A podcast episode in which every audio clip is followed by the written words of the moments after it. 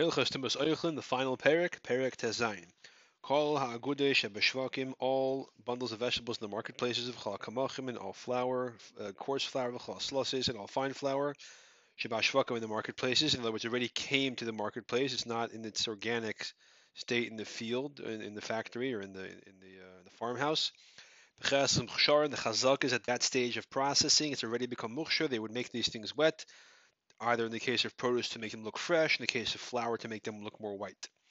They, they, they, they would, they would wash them with water. Ha'agudes, the bundles of vegetables, because they're used to spray water on them, and the flowers, the flour, uh, in the case of flour, the reason why is because they would make them wet for the purposes of making it easier to grind. Similarly, the kernels of, of grain that they don't grind them into flour, but they crush them into small pieces, two or three pieces. To make some kind of uh, like uh, groats from them. Again, they're also bechazkas. The chazaka is that they became wet and they're batim.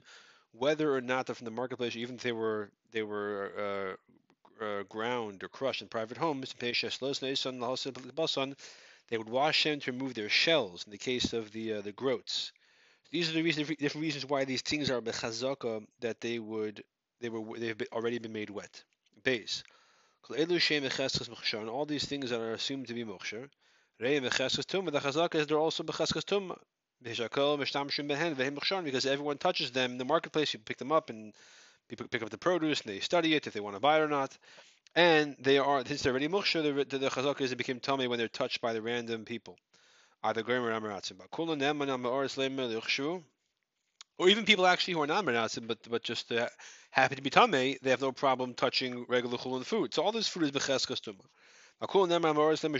However, despite the fact that he's not believed regarding Tumah is believed about these things to say that in fact these were not Mukhshir. This this wheat or flour has not been made wet, for example, or whatever it is. Needless to say, other produce, other foods they are not becheskas muksher. Shamar Amar is believed that they are not muksher. So all these produces we described in halacha one are becheskas tuma, cheskas muksher, therefore becheskas tuma. Unless someone tells you no, it's not muksher, and you can believe him. Uh, even if that person is an Amoritz. However, if you know it's Mukhshar, you cannot trust an Amoritz to say it's not Tameh. You can trust a Talmud Chacham, though.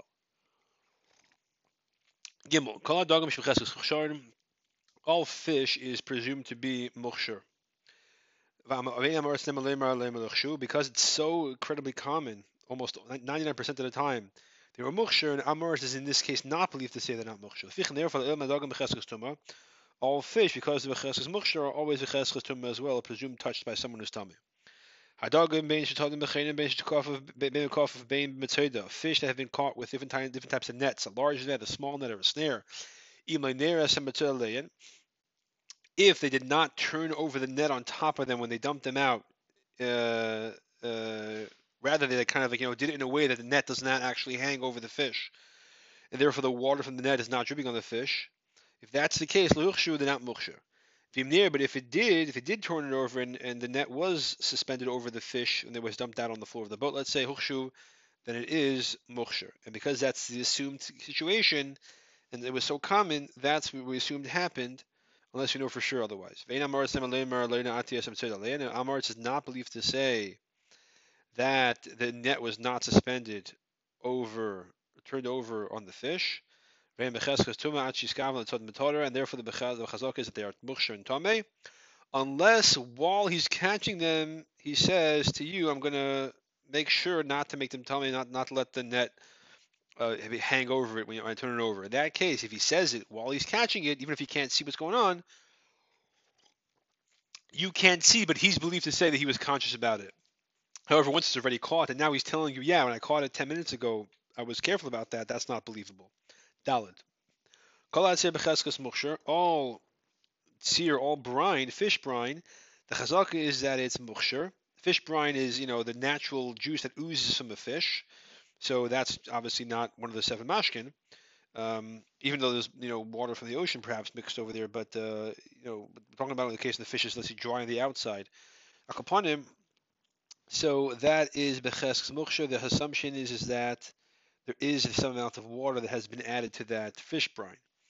And simply speaking, the Rambam says b'cheskes muksher.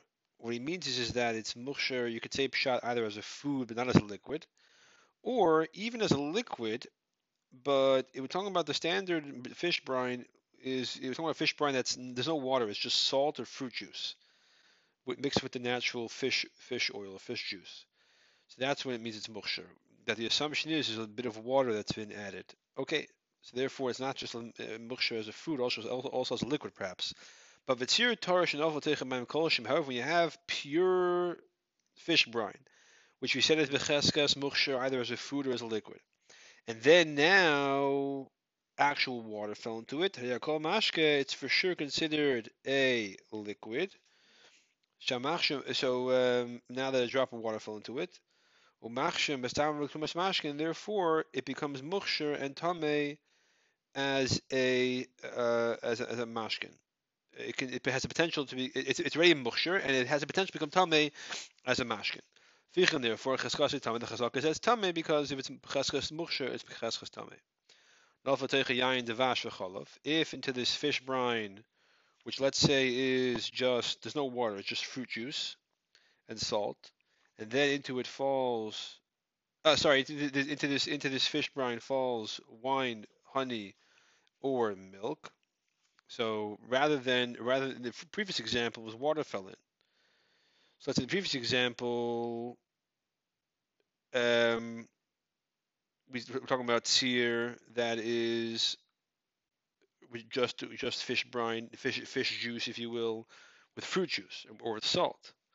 Then a drop of water falls in, so now we're saying it's one of the considered the whole thing is considered one of the shiva mashkin,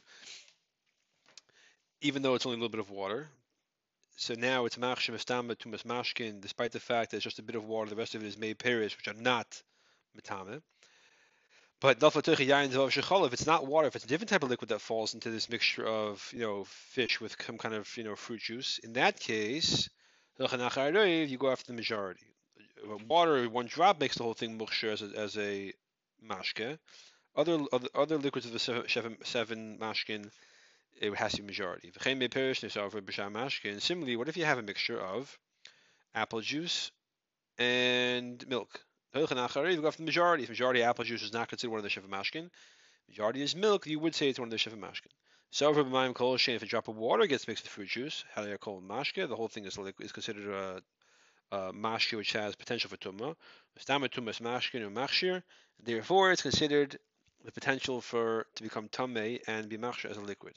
Remember, only seven types of liquids, the yad shchatam, have the, ones to be, have the potential to be tame or metame or machshir. Um, the, the, but if it gets mixed with other fruit juices, you go after the majority. However, if water gets mixed with apple juice, even the tiniest amount. Okay. The the brine, the juice from non-kosher grasshoppers is, is tame.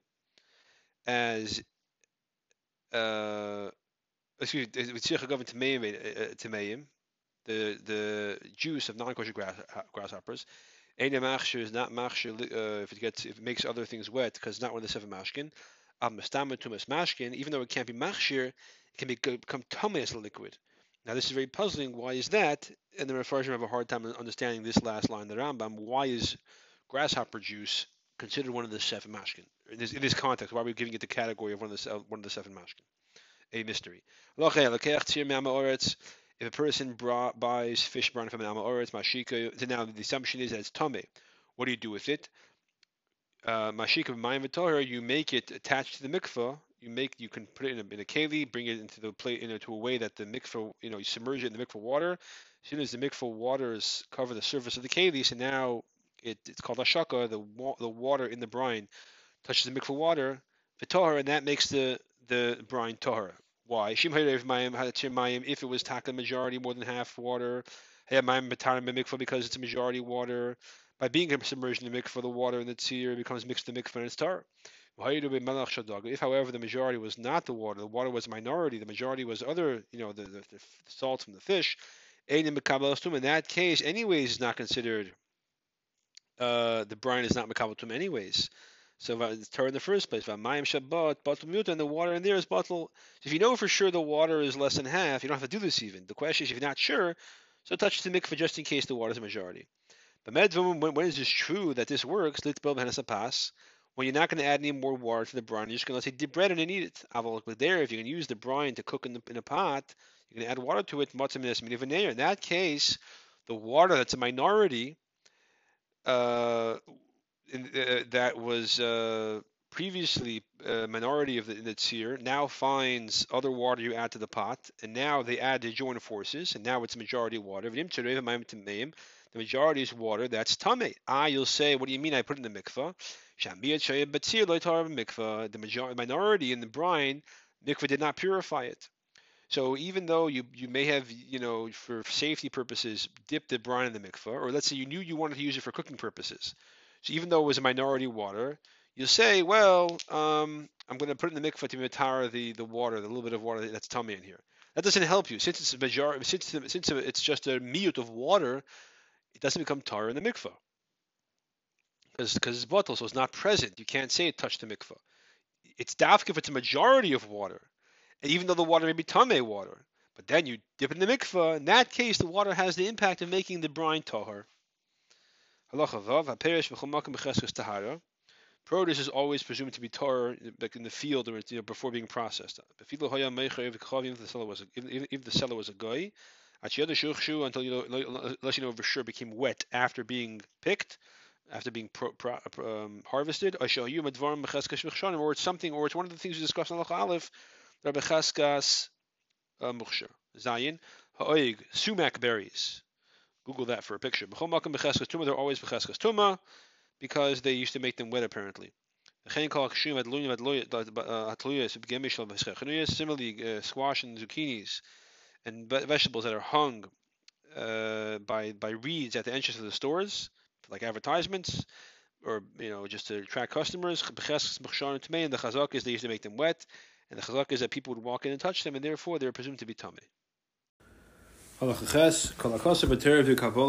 says in the Teresh B'chsav and Teresh B'alpeh, Hilchas Tumas Tara is not laws of Tumas Tara. In Aliyah Mikdash V'dashav, it only applies to things that are related to the Beis Hamikdash and Karbonis, and Trumas, and Truma, Meiser Sheni Levad, and Meiser Sheni as well. Should they heezer as a Tameim L'karnas Mikdash because they're only relevant in that context because someone who's Tamei cannot go to the Beis Hamikdash, or Lech L'Kadosh cannot eat hektish or the truma or truma or meiser betuma or meiser betuma. He's not like a meiser sheni or anything else of that list when he's tummy. Aval chulin non uh, hektish regular food ain't behen iser klal. There's no iser regarding chulin tameim. The person is allowed to eat tummy food. And drink tummy drinks. That's not hektish. Number Terra says, If meat from carbonis touches any tame, he can't eat it. Miklal shachol and mutarin, which means if it's not carbon related, it's mutar to eat tamei meat. And that pasuk is referring to meat of karbonis. In King, if that's the case, why does it say harishim mechulin tamei when it comes to food that's chulin, non-hektish? We have halacha that makes the rishon tamei v'asheni to and then the second level of is, is a, the, the sheni is the second level of tuma why is that relevant if it's if it's chulin? That's not because that makes it also to eat. If it's chulin, it's because you want to keep track of how this chulin food impacts truma kodesh.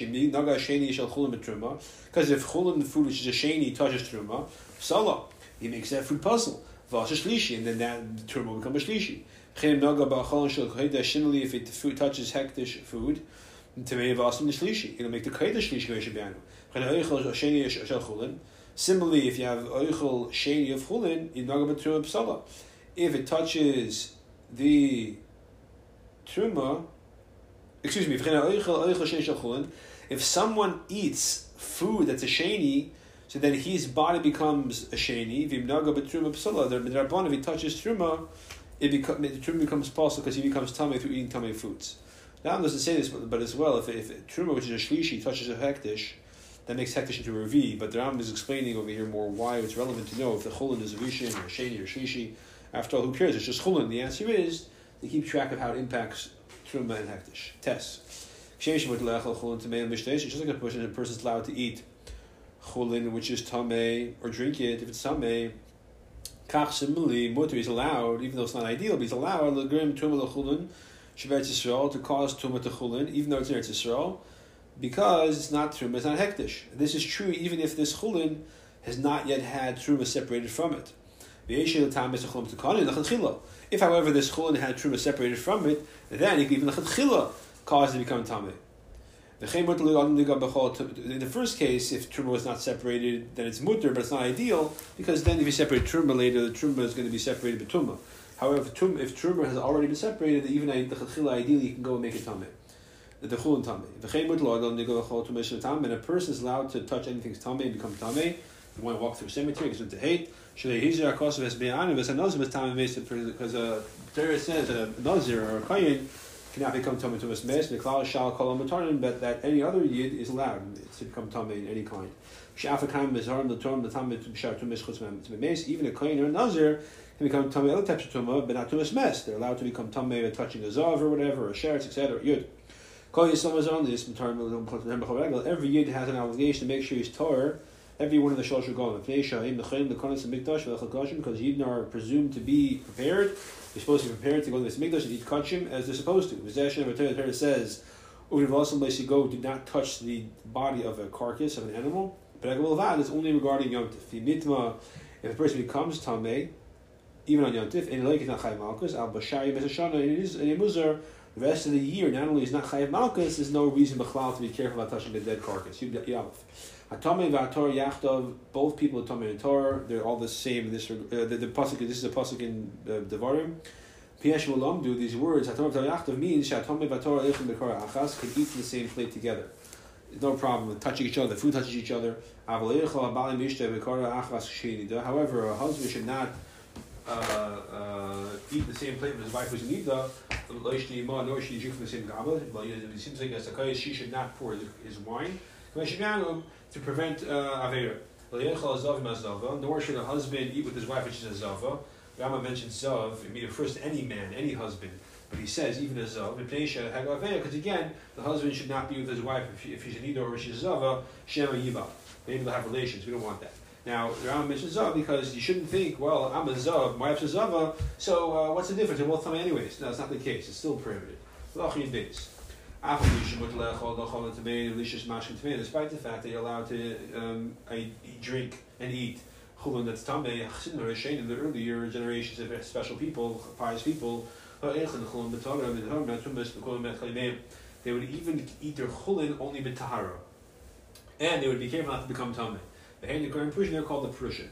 People separate themselves. So this is not a halacha, as we said. There's no, there's no problem it's not even a chumrah. It's a special level of service of Hashem in a way of becoming extra holy and being extra pious. It's a mindset they were trying to exercise to be separated from the ways of the world in general and people in general. Do not touch people who are the common folk and not eat with them. Why do they do this? What's the objective? Maybe the day of Taras and Guf, because separating yourself this way makes you keeps your body tar. Uh, and the general trains the person to be aware of, uh, uh, stay away from bad deeds. And nefesh, and purifying the body brings the um, the nefesh, the soul, the mindset to a more holy one. and purifies it from negative uh, uh, perspectives. And that sanctifying your mindset uh, causes a person to be similar to the Shekhinah, and it says, you should be holy, and because I am holy, and uh, you should be holy, and you, you should sanctify yourselves, and you will be holy, for I am holy, as Hashem. Meaning, we can become close and connected to Hashem more by maintaining this mindset. Blessed be Hashem who gave us the ability to finish Hilchas